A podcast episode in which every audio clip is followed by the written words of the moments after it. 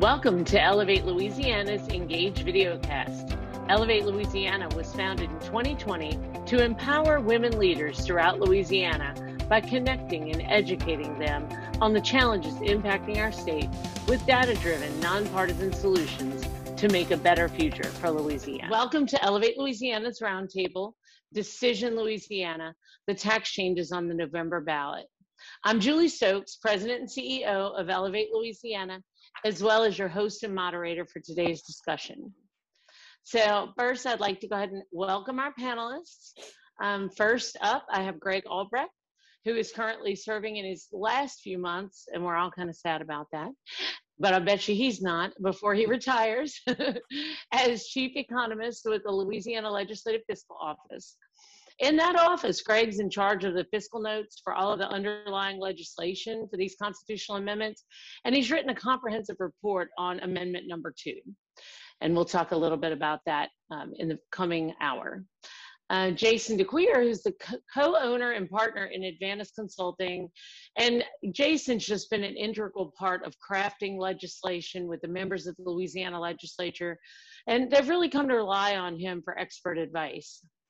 And then finally, we also have in policy roles Stephen Procopio, who is the policy director, and congratulations on this, but incoming president of the Public Affairs Research Council of Louisiana. Um, we're very excited um, for you in that role. And uh, PAR is a group that has long advised that Louisiana consider adopting some of the underlying policies and has really studied those policies in great depth.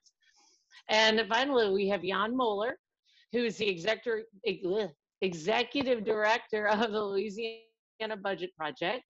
And the Budget Project is a group that came out with a report that highlights different sort of findings that they see as underlying problems in Louisiana, um, you know, with poverty and with our our, our education and in different things in Louisiana and concerns that this legislation doesn't solve those immediate needs. Of course, in my work in the Louisiana legislature, I've really focused heavily on tax policy and found that these kind of changes um, that Louisianans will be voting on in the polls on November 13th are largely positive moves that can move the needle for the state but of course, as the particular sausage gets made, being the legislation that goes into this ballot proposal, uh, and we end up knowing the full plan of the changes, we get an opportunity to really think through what's being proposed here. And that's what we're going to do today. As you can see in our first slide, our Louisiana business environment or business tax ranking isn't very high. You know, we're at 42 despite having relatively low tax burdens on businesses. As you can see, though, in the next slide, um, a big reason for that ranking is our near 50th ranking on sales tax structure.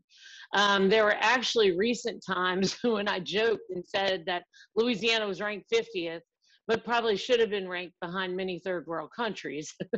but thankfully, there have been improvements over the last few years. Um, so at least we're at 49th, but that's not where we want to be. And what I was hoping to do is to get on this next slide a little explanation from Jason um, about our near 50th ranking and what is our structure like now, as you can see on the slide, that gives us that ranking. Yeah, no, well, thank you, Julie, and, and appreciate uh, the opportunity to be with you and all the work that you've done, both as a, as a former legislator as well as uh, as, as leading Ellevate. I also want to uh, recognize my, my, my, fellow panelists who I've uh, got the utmost respect for and have had the opportunity to work with them uh, over the years. And congratulations to both Stephen and Greg. Greg, obviously, uh, a staple down at the Capitol and does a yeoman's job with fiscal notes and the amount of stuff he has to endure. And then Stephen becoming the next next president of PAR. And obviously, Jan, we'll continue to figure this thing out while uh, while while Greg goes off into the into the greener pastures. But but what you see up here is really um, you know, you're not going to find this in a in a textbook or anything like that. Uh, uh, but this is, I received a request for somebody to say, can you can you diagram for me because I'm unfamiliar, kind of what our sales tax system looks like in Louisiana. And this has progressed over the years. It, if you, it really just started, uh, Julie, with the first two boxes to your left uh, that we that we're most familiar with, and by virtue of the Constitution, uh, the Department of Revenue collects the state sales tax, and then you have local collectors uh, in each of the parishes. There's one parish, Cameron, that does not have a sales tax, and those were the two main collectors. Uh, uh, local collectors, unlike many other states or most other states, except for one really, um, uh, are not the centralized collector. It's, it's normally one entity. Historically, it's the Department of Revenue, and taxes are collected from, from both local and the state through one entity. Businesses interact with one entity. They remit it to that entity, and it's all uh, then flows out to both local and, and the state state coffers. But over the years, as we begin to transact differently in today's economy, our system just is not set up uh, to capture the way that sales tax is, is, is historically or has historically been uh, transacted. And so as a result, we've kind of been shuffling and, and trying to adapt and do what we can, uh, but we, we keep running into this constitutional hurdle in terms of what we can do and what we can't do to build out a new system that's more modern without interfering with the Constitution. As a result, you see the two boxes to your right where you now have what was recently created, and Julie, I know you worked a lot on this, the Uniform Local Sales Tax Board. That was to try to begin to harmonize some of the local tax collection and administration um, they could do some rulemaking, some opinions, some private letter rulings, multi-parish. But again, all of that has to be optional. Um, it is not mandated, and the ULSTB, as much as they may want to try to centralize some of the process for local collectors, you can't mandate it because the Constitution simply says each parish has its autonomy to administer the, the, the local tax code how they see it. So although it's a it's it's a good step and a great step in the right direction, uh, it's not an absolute requirement. And then obviously, as um, as I mentioned, we're, we're transacting differently. You have online sales, remote sales. You had a Supreme Court case, Wayfair, that came out that basically said if you don't have a simplified system or a system that is at least meets the test in the Wayfair case,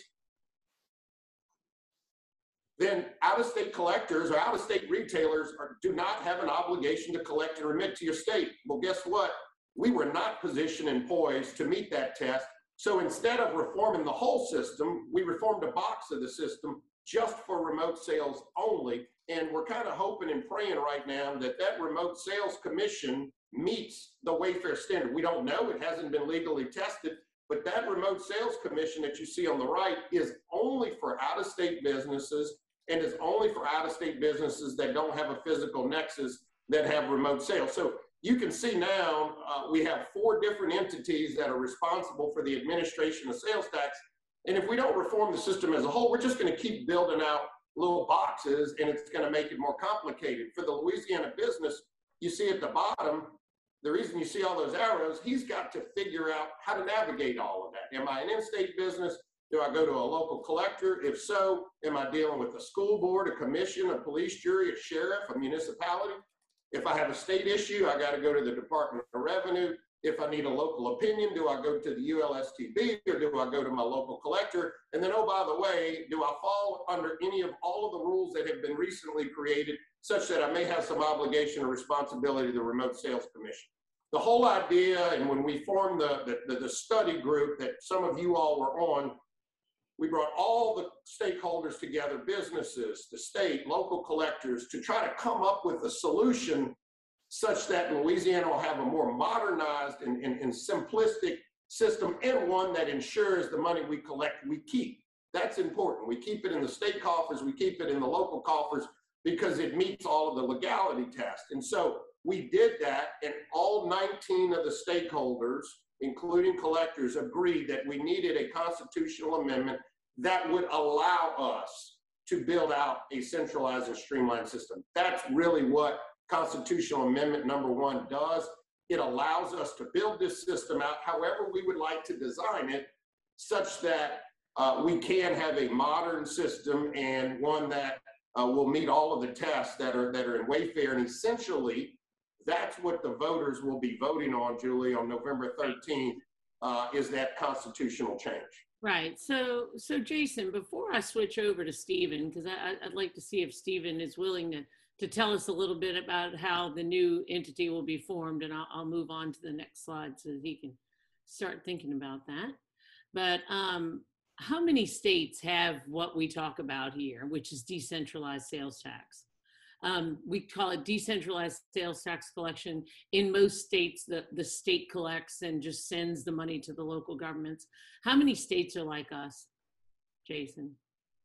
Yeah, well, right now you only have Colorado that has a similar home rule charter. They're trying to work on um, revising their system as well and are constantly met with legal challenge. And then you have Alaska, and I don't want to offend anybody on here, but you know, Alaska is very, very unique, and I don't really count Alaska just because 90% of their revenues are all oil and gas uh, revenues, and, and, and sales tax is a very, very small fraction. Whereas here, you know, sales tax is, is one of the leading revenue sources in kind of our three-legged legged stool. Exactly. So, um, you know, Stephen, could you tell us a little bit about how this new structure is laid out? Absolutely. I'm trying to work through all the acronyms that we have up on the screen. so basically, you can see there's, I guess, there's two different colors. Uh, it's whether a group is appointed by the state or they're appointed by a group that represents local entities. And so you have a four and four match. Uh, so you have for the state appointees, you have that's LDR, which would be the Louisiana Department of Revenue. That's the State Department. There would be an appointment by the governor, uh, an appointment by, I don't know why LMA is different. Okay, no, so I don't know why the colors yeah. are. I, I, think colors were just so that they didn't all. I think there's just one color. Oh, okay, it's a decorative but, thing. But, but, but, but you're right. Department, governor, speaker, and president are sort of right. the, the state, and right. then the others, uh, school board, municipal, police, jury, and sheriff. That's right, Stephen. Sorry. Right. Yeah. so so you have a four and four uh, meeting. Now, the, uh, one thing to point out, just because they are appointed by the governor, and the speaker, the, or the Senate uh, president, that does not necessarily mean they represent the state. That is someone that is appointed by the state. Whereas the uh, four that represent the locals, those are being represented by or being appointed by groups whose job it is to represent locals. Uh, so you have uh, at least in even four to four match. Uh, part of this reason for this composition is that uh, the locals, while acknowledging that this is a very complicated system uh, and it is onerous on businesses, especially in the age of the internet, where even if you're a mom and pop store, if you sell one thing online, that means anyone in any parish could buy it, and you're going to be subject to a lot of different um, reviews and audits. Uh, and, and, that has, in fact, happened. Uh, so this way, the locals came and said, look, we would like to do this, um, but we need some sort of protection for us. And a large part of that was making sure the um, there was a balance in the commission um, between the, the state and the local entities. Right. And one of the interesting things that, that I think they did to safeguard and put in rails so that there had to be a, a pretty good um, unanimous verdict from these guys um, in terms of you've got four people that could come from potentially business and the state and then you've got these four people that can come from local government. Um, but don't the, uh, the, the the decisions that they reach have to be approved by two thirds of the panel, which works out to six. So they've actually got to negotiate, and they really have to um, compromise. Is, that right? Yeah, I mean that that's the way that that it is set up and designed. Anytime you're talking about implementing major pieces of policy or wanting to go through the rule process, um, it would require a, a two thirds, and and that the, the design there. And again, look, I, I, I want to be clear here that the design of this uh, was really brought by the local sales tax collector community, both at the revenue department as well as local government. These are the things that they requested.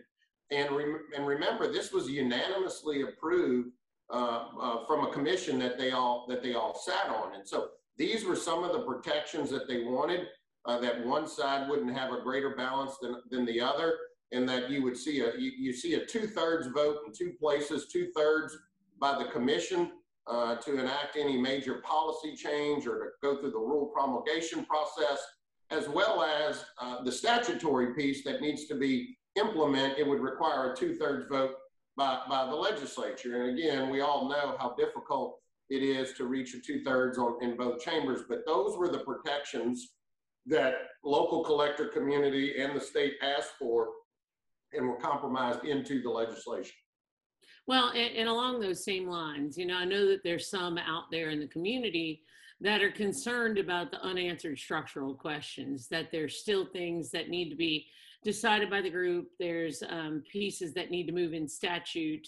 Um, and, you know, I'd like to, to ask Jan Moller specifically, because I know that there's also, along with those concerns, some concerns over local government being able to receive its funding on time. Um, and just um, if Jan, if you could share with us a little of those concerns. Uh, well, I think that's that, that's right, uh, Representative Stokes, and, and, thanks for having me on. Uh, uh, let me say that you know the the budget project has not really been involved in these discussions uh, very much at all. You know, our mission is to look out for policy change that helps low and moderate income families, and and the folks who are really going to be affected by this of course, are mostly the business uh, community, the people who collect and remit sales taxes. So I don't hold myself out as an expert. I think the concerns that I've heard from some locals, and, and particularly Orleans Parish, is whether they will have immediate access to their sales tax revenue um, the way they do now. Um, I think there's you know a concern about uh, you know, this is a state that has preempted a lot of local decision making on on issues from uh, you know minimum wage and, and our policies and, and a lot of other policies. So so I think there's a concern that this is another way of shifting power from uh, local government to state government. And there's also a concern that this sets up a framework, a commission but that there is implementation language that the legislature still has to pass. And I think there was a hope that that this would be uh, that that that essentially, if you vote for this, then uh, you, are you handing uh, are you handing the legislature a blank check, and what will come of that? Um, and there's also the underscoring of you know there's been some some um, votes at the bond commission recently where uh, you know funding for for the Superdome upgrades and other things have been kind of withheld, and so you know, uh, uh, some would call that paranoia, but uh, it's not paranoia if they really are out to get you. I'm not saying that they are, but but I'm I'm saying those are some of the concerns that you hear from from some locals. But again, this is not uh, necessarily the budget project's fight. Yeah, yeah.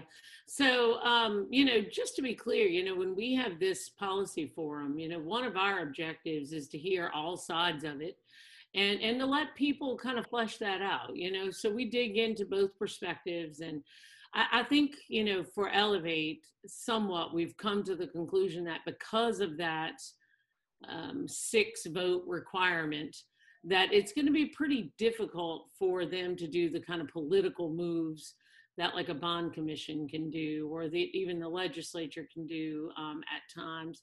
Um, I, I want to see and we don't have much more time because i really think amendment number two is a lot more complicated but is there any feedback on what um, Jan just shared that anybody would like to address? I, I, would just like to comment quickly, and I know I talked to Jan at length, and he called and, and, and wanted some of the history on this, and we've been able. But but let me just, I, I think it's important to to um, uh, at least begin to uh, you know just give some information to these rumors and and non factual concerns. Okay, and and I'm not saying that Ron um, Jan is raising them but I do hear them out there. One, the thought is that Louisiana is going to be able to sit on local collector money and it won't get to them. That is absolutely false. And all you got to do is pick up the amendment and Constitution Amendment and read it. I mean, it says the tax monies received shall and at all times be and remain the property of the respecting taxing authorities. So if you do anything to the contrary, like what Jan was mentioning, you have just done something that would be unconstitutional if it passed. You can't change that by statute. You can't change that by any other mechanism. The Constitution is the highest law in the land. And Julie, that was the number one thing that local collectors wanted to have in the amendment itself was that this money will forever and always be their money. So any statement out there uh, opposite of that is, is, is, is just false. Two, we're giving the legislature a blank check. No, we're not. This is a five page amendment. You can only do in that commission what the amendment and the Constitution allows for you to do. That's not a blank check. Even with a two thirds vote, you can't enact a statute that would be uh, run afoul of the Constitution. So that is not a blank check. And the commission spells out very clearly in D1, 2, and 3 the only three things that the commission can do. So if the legislature wanted to try to do something outside of that, they cannot. And if anybody else or any other uh, uh, organization of the state wanted to try, they, they can't because it's, it's enshrined in, in, in, the Constitution. So uh, these are all things that local governments asked to be put in the Constitution. Otherwise, they would not have unanimously endorsed this and it would not have received uh, the level of support and the number of votes that it did going through the process. So those things are just just absolutely false based on the amendment and the way that it's that it's that it's written. Well, and you can see, I mean, I can understand. That's good to know, um, and to know that those safeguards are in place. And I think that there was a lot of concern out of Orleans Parish when the bond commission, you know, the things happened in the bond commission a few months ago. And I know Orleans is going to be turning out because they've got their municipal elections right now. So I think those things are important to note. And, and, and uh, just one other point, and I, and I promise I'm gonna let y'all get on to number two, where I'll try to keep my my mouth shut a little bit more. There's this thought again that that that local government would be giving up power. Uh, I just need to address that. Right now, the collections for remote sales back to local government are housed with the Louisiana Department of Revenue. They're claiming that the state would now be in charge through this amendment, would now have their money, and they'd have to wait for it to get doled back to them. That's the way it's happening today. They are waiting on the state to send them their monies back that is collected through the Remote Sales Commission. If this commission is formed, you just put up the slide where Procopio went over, they now sit on the commission. They have four members on that commission and it leaves the Department of Revenue and goes to a commission and they're overseeing their own money. So they actually have more control and more ability to their own money than they would under today's system. So I, I, it's, it's just those things are hard for me to, to, to, to, to, you know just understand some of the, some of the things that are being said. Well, it's it's. I, I just think that there's a lot of there. There are a lot of political things that happen, but I think that what you're saying um, is that we've taken a lot of that ability to do those political maneuvers out of this piece of legislation so people can feel more comfortable with it. And I want to, I, I put on the um, screen the um, the language for the amendment. Um, but you know, everybody out there listening can know that there's a lot more in this bill as well. Um, and that research, you know, you can do that research online to see it. Julie, can I throw in five cents worth here from the economist sure. perspective here? I was going to leave you alone on this. Yeah, one. well, you know, one thing, one thing that hasn't, it's all, it seems to me, it's all about sales tax administration. Yeah. Admittedly, we have a ridiculously complex system. Uh, I'm very sympathetic to those changes, but it's a five page constitutional amendment. And it doesn't seem to address, at least from an economist perspective, the, one of the big things that distinguishes us from other states about standardized rate, standardized base. You went to great lengths to, to, to attempt to look at that. And here we're talking about who collects and who audits and not a really big difference between us and other states is that we've got a, every jurisdiction can have its own base the state can manipulate that base without the locals having a whole lot of influence. And we have a multitude of rates. And this doesn't seem, unless inside these general language, that's an agenda. Right. It doesn't seem to explicitly address that big distinguishing factor between us and other states. Right. It it it it, it doesn't. Um, and I couldn't appreciate that comment more because I always thought uh, in my own work that it would be so much more difficult to do this piece, which was to get the single collector board formed. I mean, I formed the state and local um, ta- the the the ULSTB, and I formed the remote sellers um, commission in legislation that I authored. but I always really thought that the thing that we could get done was making our base consistent. And, um, you know, they kind of went out of order for what I thought was politically feasible. So I, I think the next big body of work, because this isn't going to move us up on the rankings as much as we want without doing that sales tax base um, part. So um, I do wish that you would be around when, when that starts. Oh, no, I don't want to mess with sales tax. I know it's a it's a hairy mess. I'll be honest. So um, so I'm gonna go ahead and move on um, to the um, income tax, or I'm sorry, yeah, to the to the personal income tax section of this, and just kind of talk about um, what's going on with this particular legislation, and move to the next slide, which I'm getting to. There we go. So um, this legislation will actually, um, the point of it really is to get federal deductibility out of our constitution. We're one of very few states that allow that. Um, and so we're trying to get federal deductibility out of the constitution and lower rates. So the interesting thing about this, uh, which is to me the ballot language, which is what's on your screen, there's a lot of interesting things. But the way that they've been able to word the ballot language is, I mean, it's a little tricky, but it's brilliant too, because what it actually says is do you support an amendment to lower the maximum allowable rate of income tax and to authorize the legislature to provide by law for a deduction for federal income tax paid? And in that, you know, most people will read that and go, well, heck yeah, we can, you know, in essence, lower taxes. And um, and we can also have the federal income tax deduction. And, and while that is true, that is actually what is happening there because we didn't take federal deductibility being a requirement is no longer in there. But we basically are taking that out and making it something that we can put back if we want. Um, so, you know, for what it's worth, I mean, I think that with his worried about taxes as our voter base, as our electorate in Louisiana is, that it is probably genius with being able to get this thing passed. Um, but at any rate, you know, there's a lot more going on behind the scenes here. Hey, Julie, let me say real quick. This is why I'd always encourage someone to to read a guide to the Constitution. Could be the PAR guide, but it could be Jan's, or it could be one of many other organizations. But yeah, don't rely just on ballot language on this or any other. Yeah, yeah, because it is kind of tricky. Um, you know, I wanted to talk about the fact that there is a lot going on here and that there are multiple bills that govern how this tax swap will function. And just from a very high level, um, talk about that there are actually three bills at work here. And um, if I could get Jason to kind of address how these interplay, and then want to move forward um, to talk about individual and corporate separately.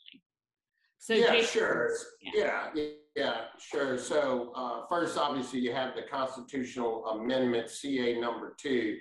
That was basically uh, HB uh, uh, 278, 395. But, but um, uh, basically, the constitutional amendment that you just referred to, it, uh, it allows for the legislature to provide for the federal income tax deduction, meaning um, the legislature can decide whether we have one or we don't. It doesn't per se remove it. Obviously, it was attached to a couple of, of, of bills um, related to personal income tax as well as corporate income tax, and then also one related to the corporate franchise tax. And the important thing to note is all of the bills, the three bills you see here, plus the constitutional amendment, uh, were, were tied together. And so uh, if the constitutional amendment number two were to fail on November 13th, then all of the other lowering of the rates for both personal income tax and corporate income tax, as well as the phasing out of the franchise tax will not go into effect. So uh, you, you did get a couple of other, other layers here with the constitutional amendment. Obviously, on the personal income tax, you can see there, we're lowering our rates from one to 1.85, 3.5, and 4.25. The 4.25 is just slightly lower than what it is in the constitutional amendment of 4.75. It just basically says that you cannot ever go higher than 4.75. And obviously, no one would give up their federal income tax deduction uh, if the rate were to, to be at a, a, at a certain level, because then obviously it'd be a, a, a, significant tax increase on a, on a lot of, lot of, lot of folks. And then on the corporate income tax side, believe it or not, we've got five different rates it would go to just three rates to make it a little bit more simple. And then you saw the bill tied to the franchise tax, where if you have less than $300,000 of capital in the state, uh, you would not pay franchise tax. That's removing it for all the small businesses. That's about 90% of the filers. But for the larger ones that have above 300,000 of capital, you see, uh, you know, 25 cent reduction per thousand uh, that they would that they would uh, continue to pay. And the hope is is that um, you know you continue to phase this out like Mississippi and other states, which is a tax on capital. And obviously, the last thing I'll, I'll, I'll say, and, and I'll throw it over to Greg, Stephen, or Jan, is that uh, the idea here where Greg really came into play in his group is that this was all done in a, in a revenue neutral fashion. The, the idea was not to, as it relates to the state of Louisiana, the idea was not to raise money for the state of Louisiana or, uh, you know, cause the state to lose money, but the bills all working together uh, would, would, would hope to have somewhat of an even uh, budget impact. But the theme here is simplifying our system, less rates, less deductions. And the last thing that's very important is that we would no longer be tied to tax changes that are made in Congress. Right now, uh, when Congress acts, it automatically impacts our state budget uh, because of the federal income tax deduction. And when you remove or decouple from that, um, it, it, it won't cause harm to our budget or it won't impact our budget one way or the other as Congress makes changes. And that was a very important factor in that autonomy uh, here in here in Louisiana. Right. So, you know, and, and when, one of the things is that when you look at uh, states that allow for this federal income tax deduction, and this is on the individual level um, primarily, but you'll see that we are only one of three states that allow this. They have three other states that allow it partially. Um, but, you know, we're definitely an anomaly in that. And also, if you look at our rates, um, we tend to have one of the higher rates in the states in our in our region. You know, certainly Arkansas is close. Uh, South Carolina is a little bit of an outlier there. Uh, North Carolina is a little bit lower. So in our region, we're one of the highest um, top rates in the in the in the area. But you know, I'd like to talk just a little bit first about, and I'd like to bounce this one over to Stephen. Um, you know, why do we believe that federal deductibility is considered bad? And I think Jason already kind of talked about that a little bit. And, and why is one of the things that we're using this for is to get rid of franchise tax in some degree. And I know that PAR has always kind of talked about franchise tax. Why are these things considered to be bad? Okay, so, so two things. Well, let's start with the, the federal deductibility. Just to back up for a second, any sort of core tax reform generally wants to eliminate deductions, uh, exemptions, exclusions, and lower the rates. This is sort of a core mantra of tax reform. It's sort of the simplification of the system, widening the base, and lowering the rates. And that applies to anything. Then, in particular for federal deductibility, just to back up for a second, um, and this is something probably your group is familiar with, but just in case, that is a deduction. So whatever you pay in um, federal taxes, then you can use that as a deduction on your state income taxes. so, and the concern is, is that as the federal taxes go up and down, uh, that affects the state budget. So, for example, uh, if you believe that either the uh, Trump tax cuts or uh, the Biden administration increases taxes, so there'll be an increase in federal taxes. And if there's an increase in federal taxes, there'll be an increase in the deduction that state um, uh, Louisiana uh, citizens can use, which would then lower the amount of revenue that the state takes in.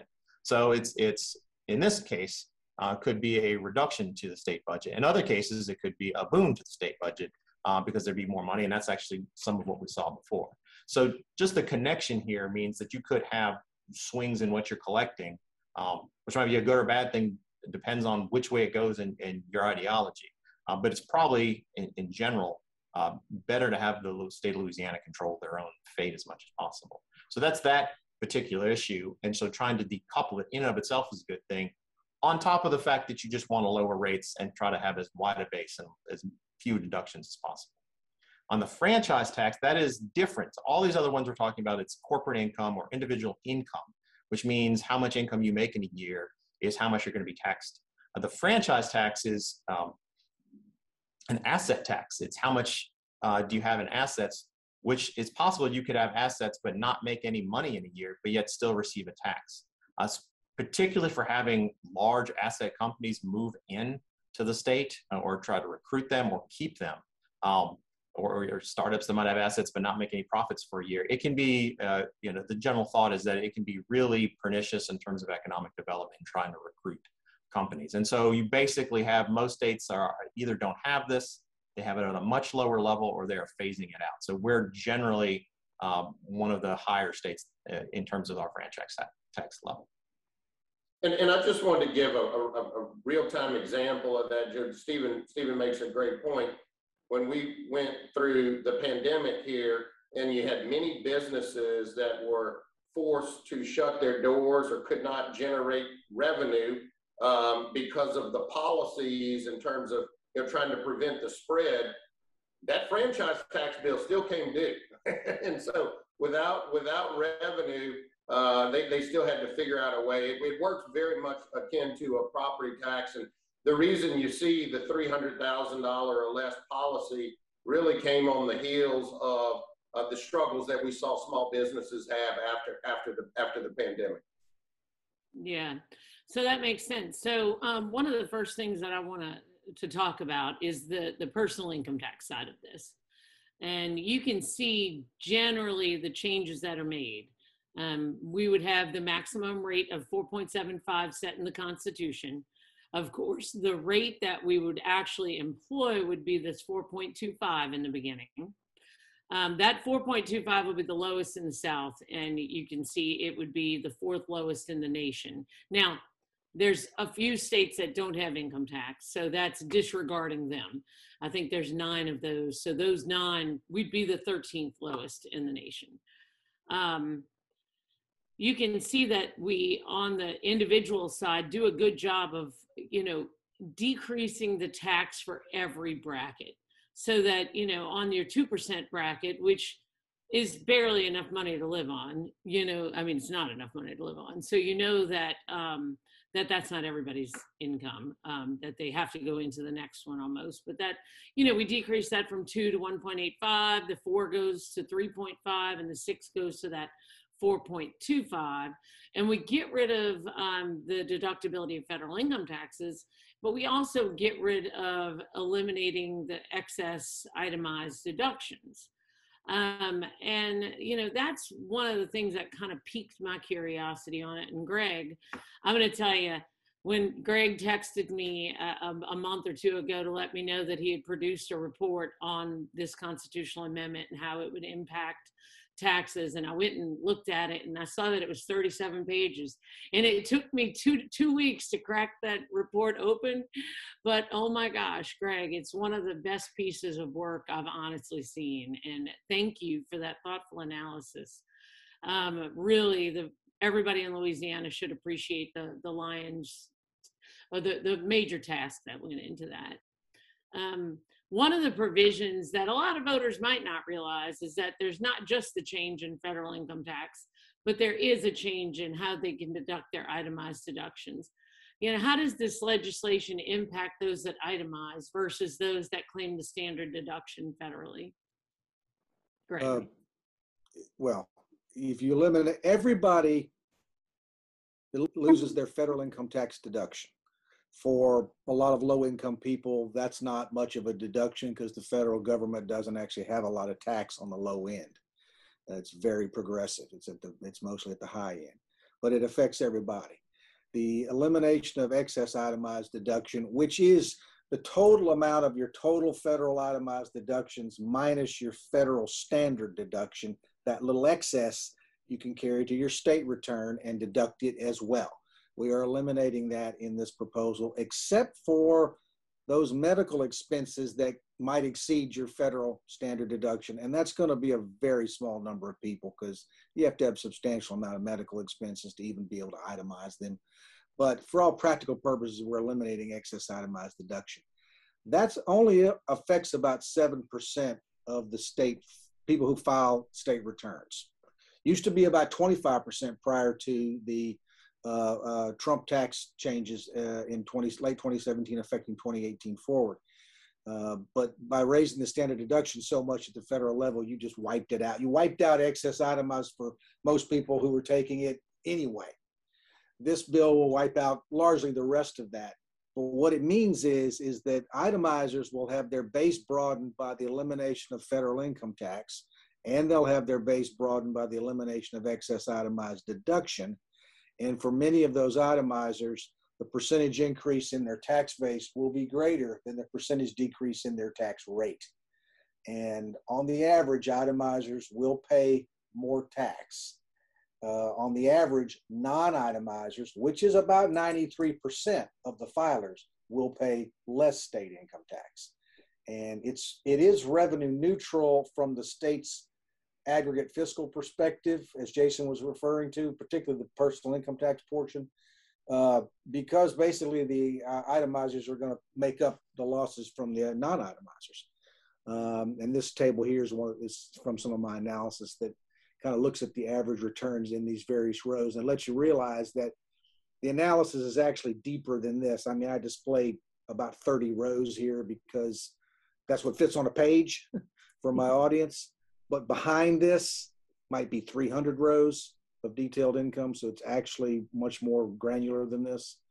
Um, and it kind of shows you what, what the estimated uh, effect on an average tax filer in each one of these federal adjusted gross income income rows are and how many filers are in there, et cetera. And these are non-itemizers. Uh, they make up the bulk of the returns, 93%. Now you're looking at a particular uh, all filing statuses combined. Here you're looking at itemizers. It's 125, little little under 125,000, and you can see on the aggregate they pay more.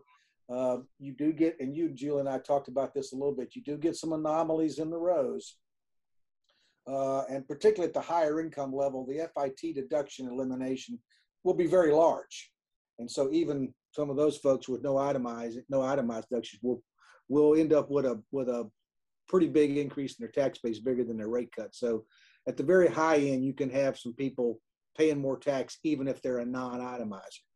Um, and the anomalies occur in here because this is actual tax return data. It is not confected data. It's not a made up filer with X income and which is going to say four kids or whatever. This is what's actually on the nearly 2 million returns that are filed in Louisiana in 2019 for the 2019 tax year.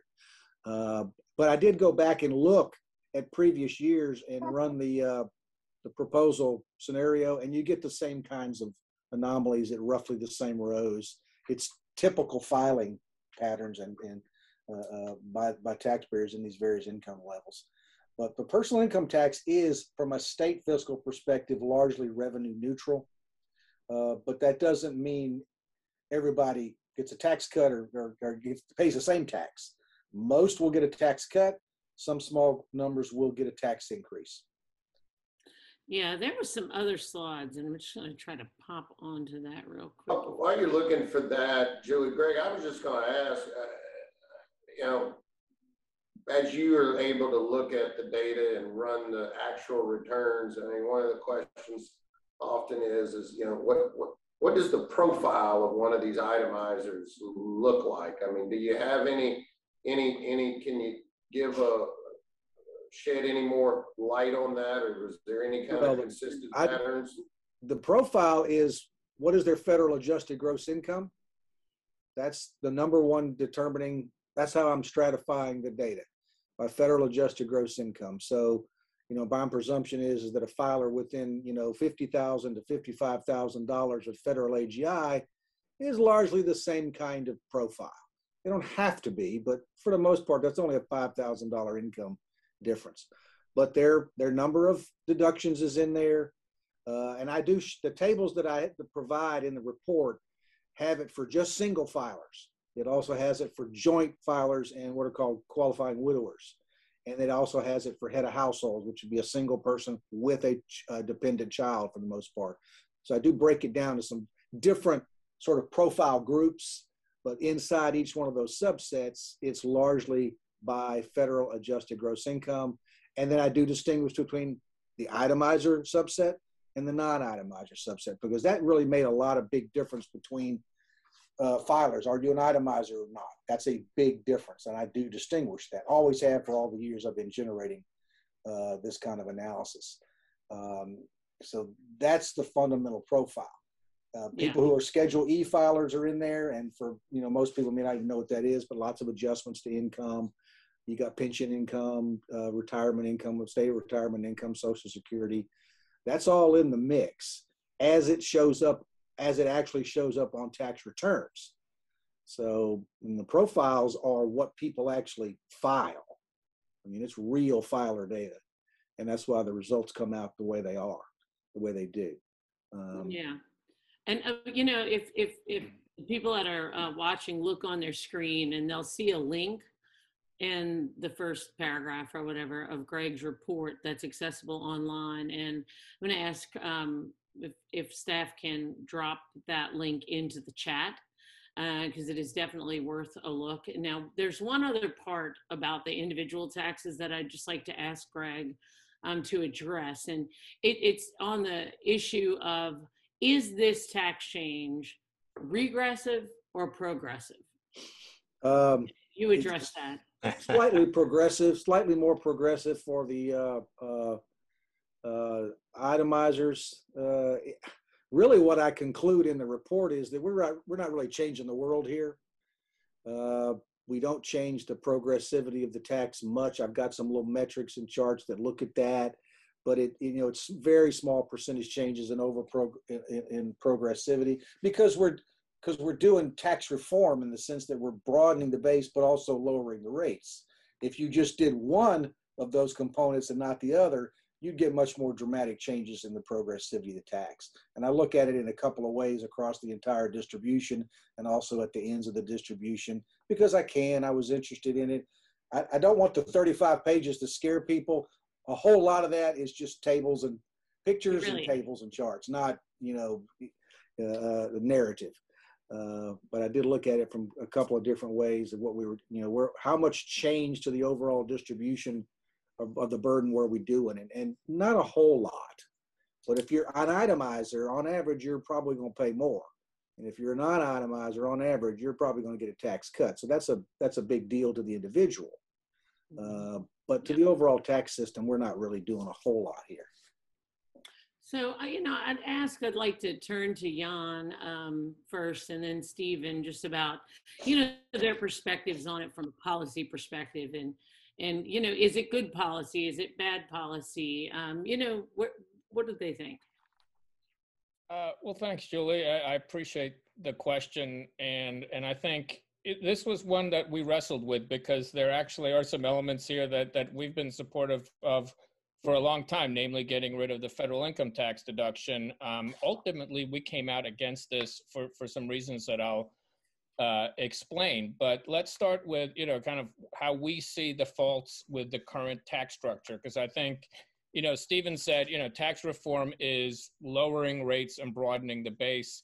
That's kind of the tax foundation uh, uh, way to look at the world. We look at, uh, we, we see two basic problems with our tax structure. Um, number one, we don't, you know, does it raise enough money to support the needs of the state? And and to us, the answer is clearly no. Um, our teachers are underpaid. Our infrastructure is crumbling. Uh, we don't have nearly enough money to uh, support our needs in early childhood education. Um, and uh, and so there's even in a good budget cycle and right now we have more revenue than we've had in a few years we still aren't coming close to meeting our needs um, Greg actually did a wonderful study on this a couple of years ago when he looked at uh, you know every single state and how much money does state government raise relative to the size of the economy and uh, what it found was that you know Louisiana is not at the bottom, but we are consistently in the bottom third. So we don't raise a lot of revenue, even when you measure it against the size of the economy. Um, and then the money that we do raise uh, through taxes, we raise in a regressive way, unlike the federal government. Uh, and that means, you know, the highest uh, overall tax rates apply to the lowest income taxpayers. Um, and that's when you measure, you know, what percent of your total income goes to pay your state and local taxes. And the reason for that is pretty simple. We have uh, some of the highest uh, overall sales tax rates in the country here in Louisiana. We pay a lot of sales taxes, and our income tax uh, overall is is very low compared to most states. Uh, and a lot of that is due to the federal deduction.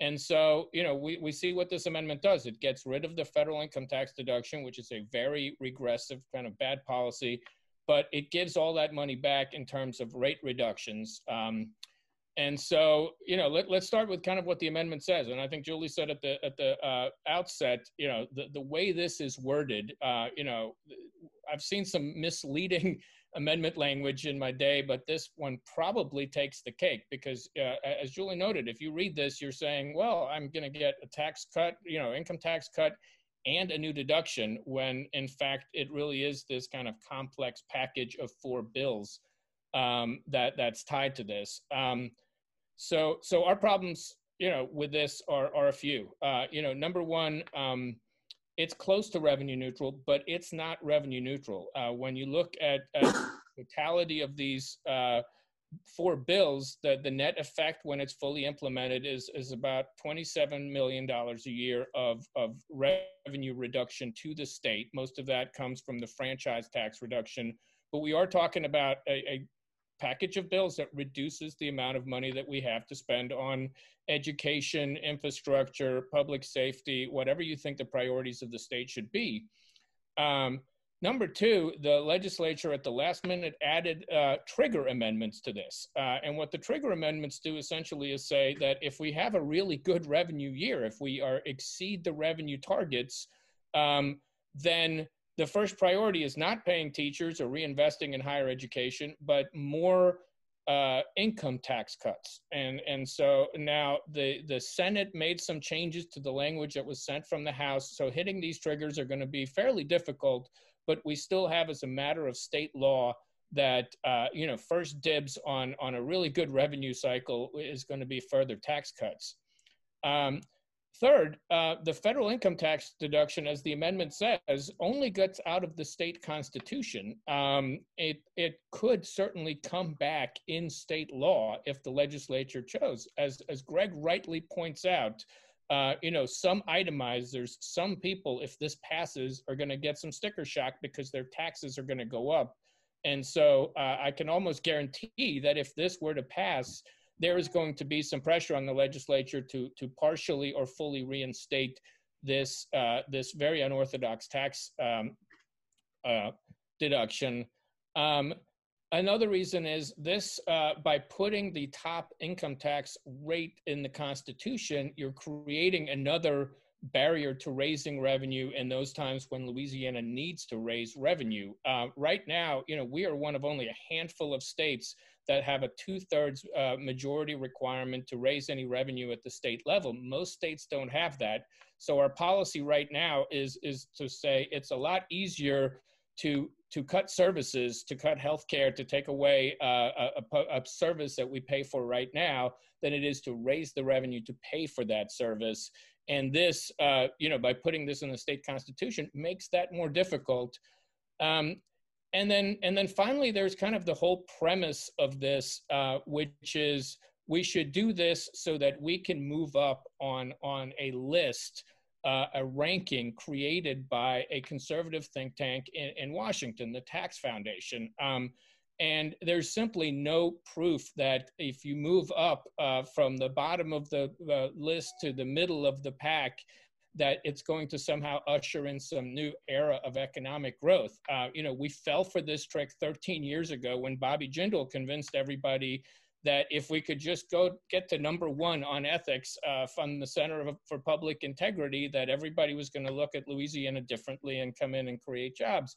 Now we're being told that if we can just, you know, improve a few notches on the tax foundation's rankings, uh, it's going to create this climate and everybody's going to move to Louisiana and we're going to have more economic growth. I, I think that the, the, evidence just proves otherwise. Um, if we want to grow our economy, we need to uh, do a better job of educating people, creating safe streets, uh, investing in good universities. If we can, uh, if we can make those kind of investments in our people, which frankly takes revenue, um, we think that's the way to um, to really create economic growth. So.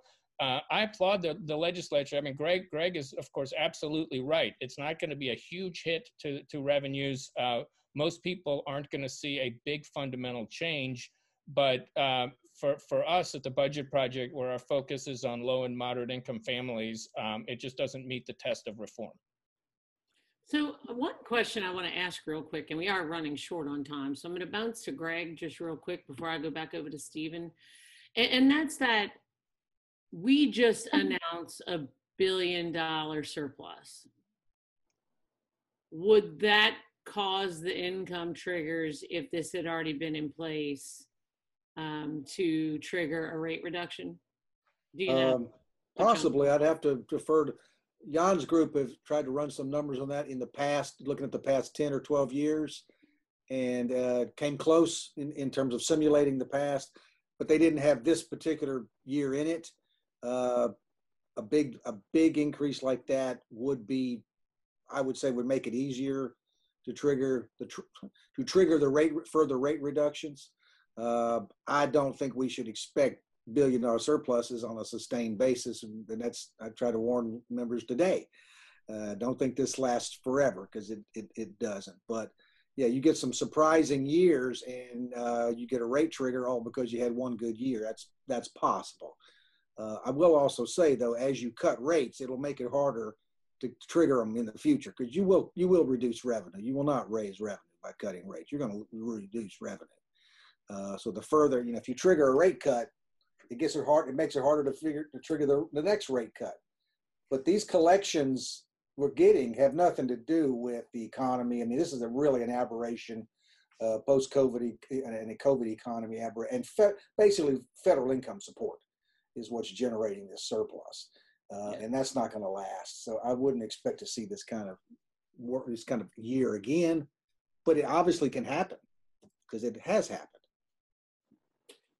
So um, just because we're running out of time, and I'm I'm like enough of a policy wonk to want to talk about this as long as possible. But I know viewers are like, whoa, wait a minute, this is going long. I want to to bounce over to Stephen um, for a moment because I'm sure that PAR has some pretty distinct feelings about these, um, you know, these proposals in general, and I'd just like to hear him. Oh, oh, sure. I mean, I think you know both these proposals, I think the ideas embodied in them are things that we pushed for for a long time.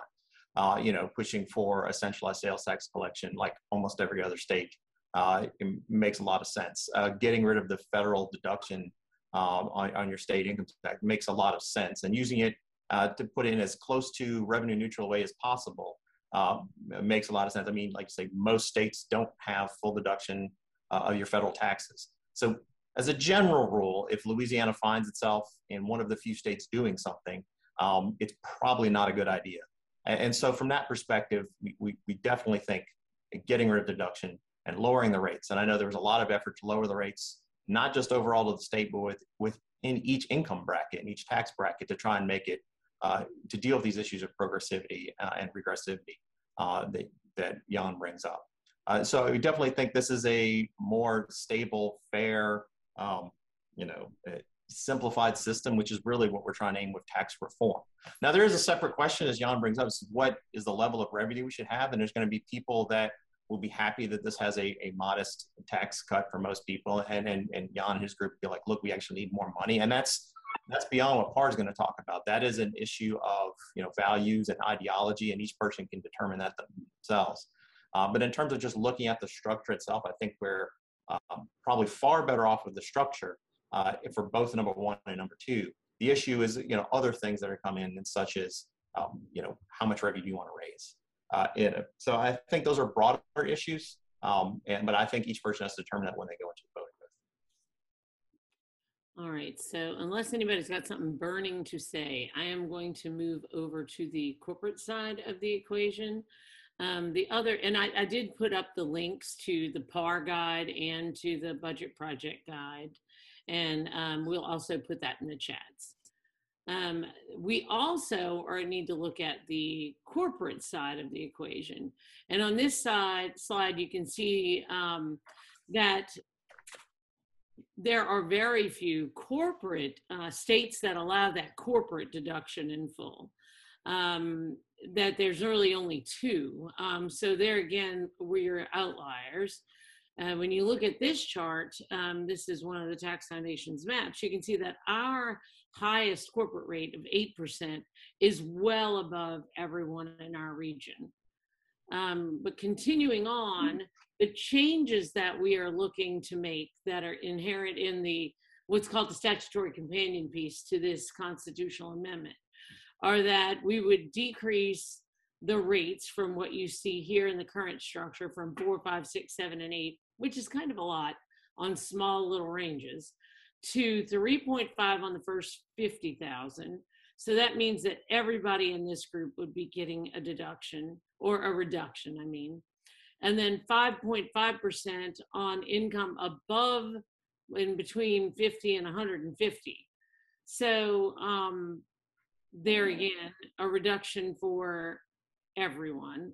And then 7.5 on anything over 150,000, which you can see that th- there's a small sliver of businesses that are actually going to get a rate increase out of this. The people that are making between 150 and 200,000 dollars, and then everybody else would have uh, a tax decrease. Um, when you um, look at the Oh, wait, I'm sorry. I shouldn't have gone forward. Let me go back to that one.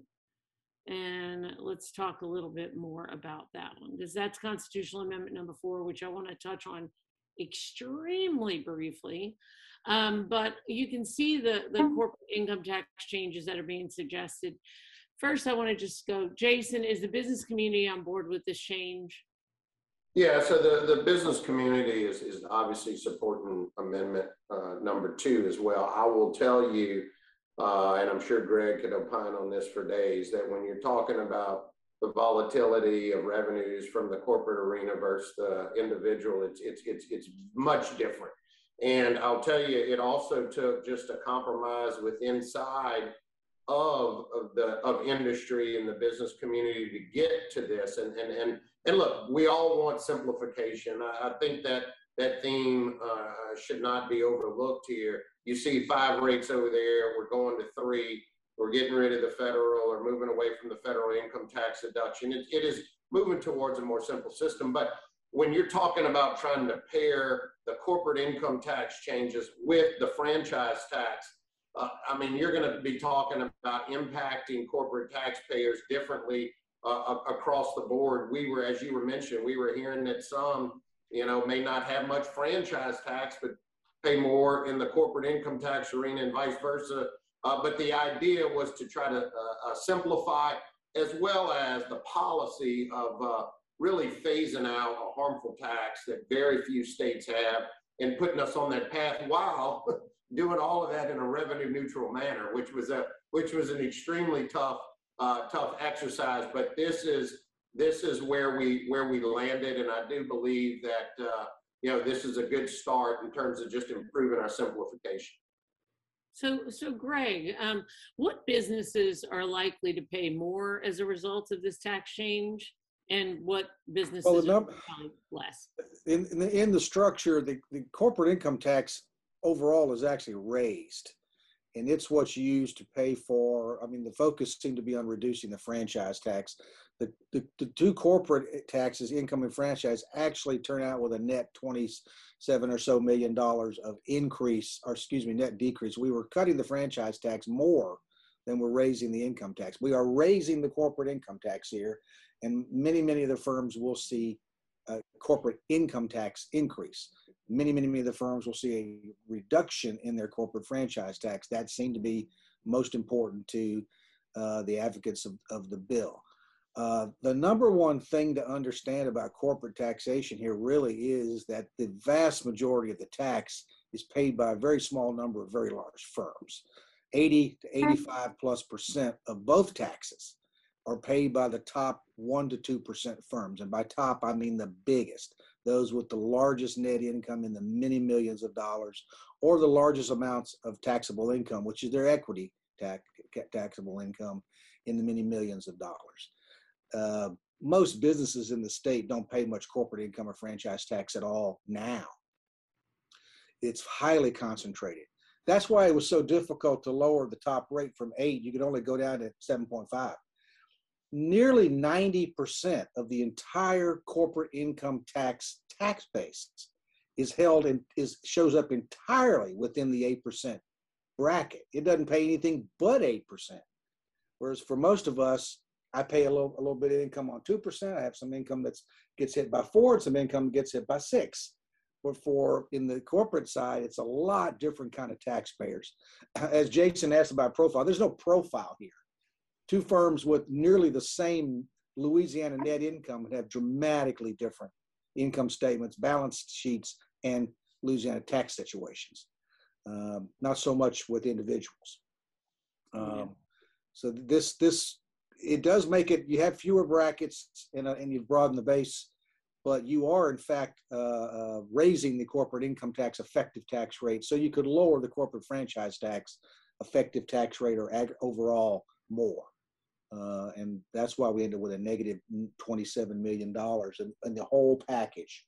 The PI, the personal income tax side is only like a plus 600,000. That's, we're talking about, we're, you know, we're messing around with three and a half, $4 billion worth of tax. That's, that's zero. Yeah. So, um, Stephen, why would the business, the business community would be supportive of this in general and policy groups would tend to be supportive of this in general because of the franchise tax swap? Well, that, that's that's an additional thing. I think that just in general, you're seeing more simplification. Uh, as pointed out, you're having a reduction of the the number of brackets. You're getting rid of the um, uh, the federal deduction, which again, you're getting deductions and lowering brackets. Though in this case, it's not as much lowering the brackets, but it's more getting rid of the franchise tax, which is an additional reason um, because the franchise tax, as I said, is more of a tax on assets as opposed to a tax on income. Uh, and, and, and, generally, most people see that as a, a sort of pernicious tax. Um, because if you have a lot of assets but you didn't make money you're, still going to pay the taxes on it. Uh, and it's just sort of up to you to figure out how to pay it. Um, so, and, and I think the, the core is trying to get the simplicity and the stability by getting rid of the, um, the deduct, state deduction for federal taxes paid. Uh, that it also then also um, reduction reduces, and this also has a trigger that we should also talk about um, for reducing franchise tax initially and then over time um, is sort of an extra bonus um, that it gets to do something that makes sort of a, a, a bad tax less. Um, but I think even without that, it's still a generally overall good tax reform in terms of making a simple, fair system. Um, now, to go, you know, to sort of something pointed before, this is where you see the bulk of the reductions, the $27 million. And so if you're sort of leaning against this to begin with and says, hey, look, I think that $27 million, and that, that happens in about three years when all this sort of works out. Um, you know, is this a big problem? Sure, we don't have, uh, uh, in three years, we won't have that money to spend. Um, then, um, then, you know, then uh, that's, again, someone's personal values. But putting aside levels of taxation, uh, you know, if you just look at the overall simplicity uh, and, and stability from getting rid of that deduction, I think it's, uh, you know, putting aside those issues of values, uh, you know, from an uh, overall view of how tax structure should be, uh, a move forward. Great. And, um, you know, I think, you know, one of the basic tenets of taxation, like theory, is having that wherewithal to pay you know which is if you have the income you have the wherewithal to pay. And that's the why income tax is considered to be fair in that regard. With franchise tax one of the things that i've heard uh, echoed in this uh, conversation is that you don't necessarily have the wherewithal to pay if your assets are tied up if your money's tied up in assets but Jan, I'd like to hear from you, and if you have any thoughts on this before we move on to um, amendment number four briefly. Um, you know, the corporate side of this was not where our big concern. I think uh, you know, I, I have no particular love for the franchise tax, uh, except to the extent that it brings in revenue to the state. And, and as others have pointed out, it is, uh, you know, that is where the, the revenue loss comes in. Um, and, and so, you know, I, I, I'm, Mhm. uh, I would point out that, you know, capital heavy uh, industries in Louisiana, which we're probably talking mostly about manufacturers, um, already benefit from the most lucrative uh, uh, tax benefit anywhere in the country, the industrial tax exemption program. So if you are a manufacturer uh, coming to Louisiana and maybe you don't have show a profit one, uh, one year, um, you are still benefiting from a, a just incredibly lucrative, even with the reforms that this governor has ushered in, uh, giving some local control. It is still an incredibly lucrative uh, break. Um, so, so, and I think that would apply to a lot of of capital heavy industries. You know, we see a lot of projects coming into Louisiana. Um, you know, hundreds of millions, billions of dollars. Um, construction jobs associated with them and then you know 100 permanent jobs um, and so uh, I, think if, if you uh, are making those kind of investments uh, that that's good uh, but you know I, I it wouldn't break my heart if you pay a little bit more taxes on on that capital so um, uh, if it could help support local needs Right. So, I mean, you know, what we've tried to bring you today on this topic is just a really balanced, kind of thoughtful evaluation of what's before the voters. And I know that Ellevate Louisiana does plan on um, issuing uh, some opinions on our own, and uh, the results of this panel will be part of our process. Um, before we completely um, move on, because we are going to have a Q&A with a few folks um, at the end of this, I would like to briefly, and I'm just going to ask one guy, Greg Albrecht, um, what he thinks about this um, amendment number four, which we've got a number of statutory dedications in Louisiana. Um, and these monies, it, it says, you know, there's, there's, I don't know, Greg could probably tell us how many of them there are, but there's a lot Yeah. and you know it's everything from reefs to you know road infrastructure but um It's nearly 400 for yeah special funds. right Mm. and so you know what are the ramifications of louisiana passing or not passing this amendment number four and what Well, does it briefly do It in in a in a down in a downturn where we're having to cut the general fund and the non-protected sources uh, or budget items that are budgeted from the general fund. This would allow us to say, well, let's cut a greater amount or allow us to cut a greater amount from the, the protected funds, the statutory dedicated funds, and move that money to the general fund or diminish the reductions from the general fund. Uh, five to ten percent. I don't know if you're changing the world here. We don't trigger this five percent. I don't know if we've triggered it.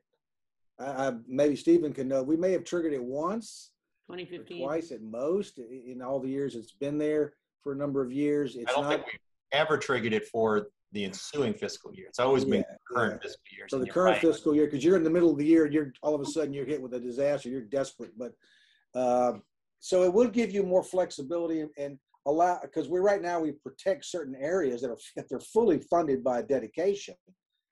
Unless you go in and do something with a statute, they don't suffer any any consequences to a sharp downturn in the economy and the and the tax receipts, and everything gets loaded onto the general fund portion, which is almost entirely education, K through 12 and higher ed, mostly higher ed because K through 12 has got its own constitutional protections and healthcare. And these other areas get protected. So it provides some additional flexibility, and that's what they're offering here. Some to, to, to spread the pain if you have to. And that's what it's doing. So, um, yeah, I just wanted to touch on that one a little bit because I've actually had several requests to add this, that one into this program, but I knew that amendment number two would take us quite a bit of time. Um, um, for those of you that are going to stick around to um, ask some questions of the panelists, we're uh, looking forward to that. But this concludes the discussion of Louisiana's Decision 2021, the constitutional amendments one and two and four. Uh, I hope that this information helps you to make an informed vote on November 13th. And I invite you to check out Ellevate Louisiana's website to links to the information discussed during this program.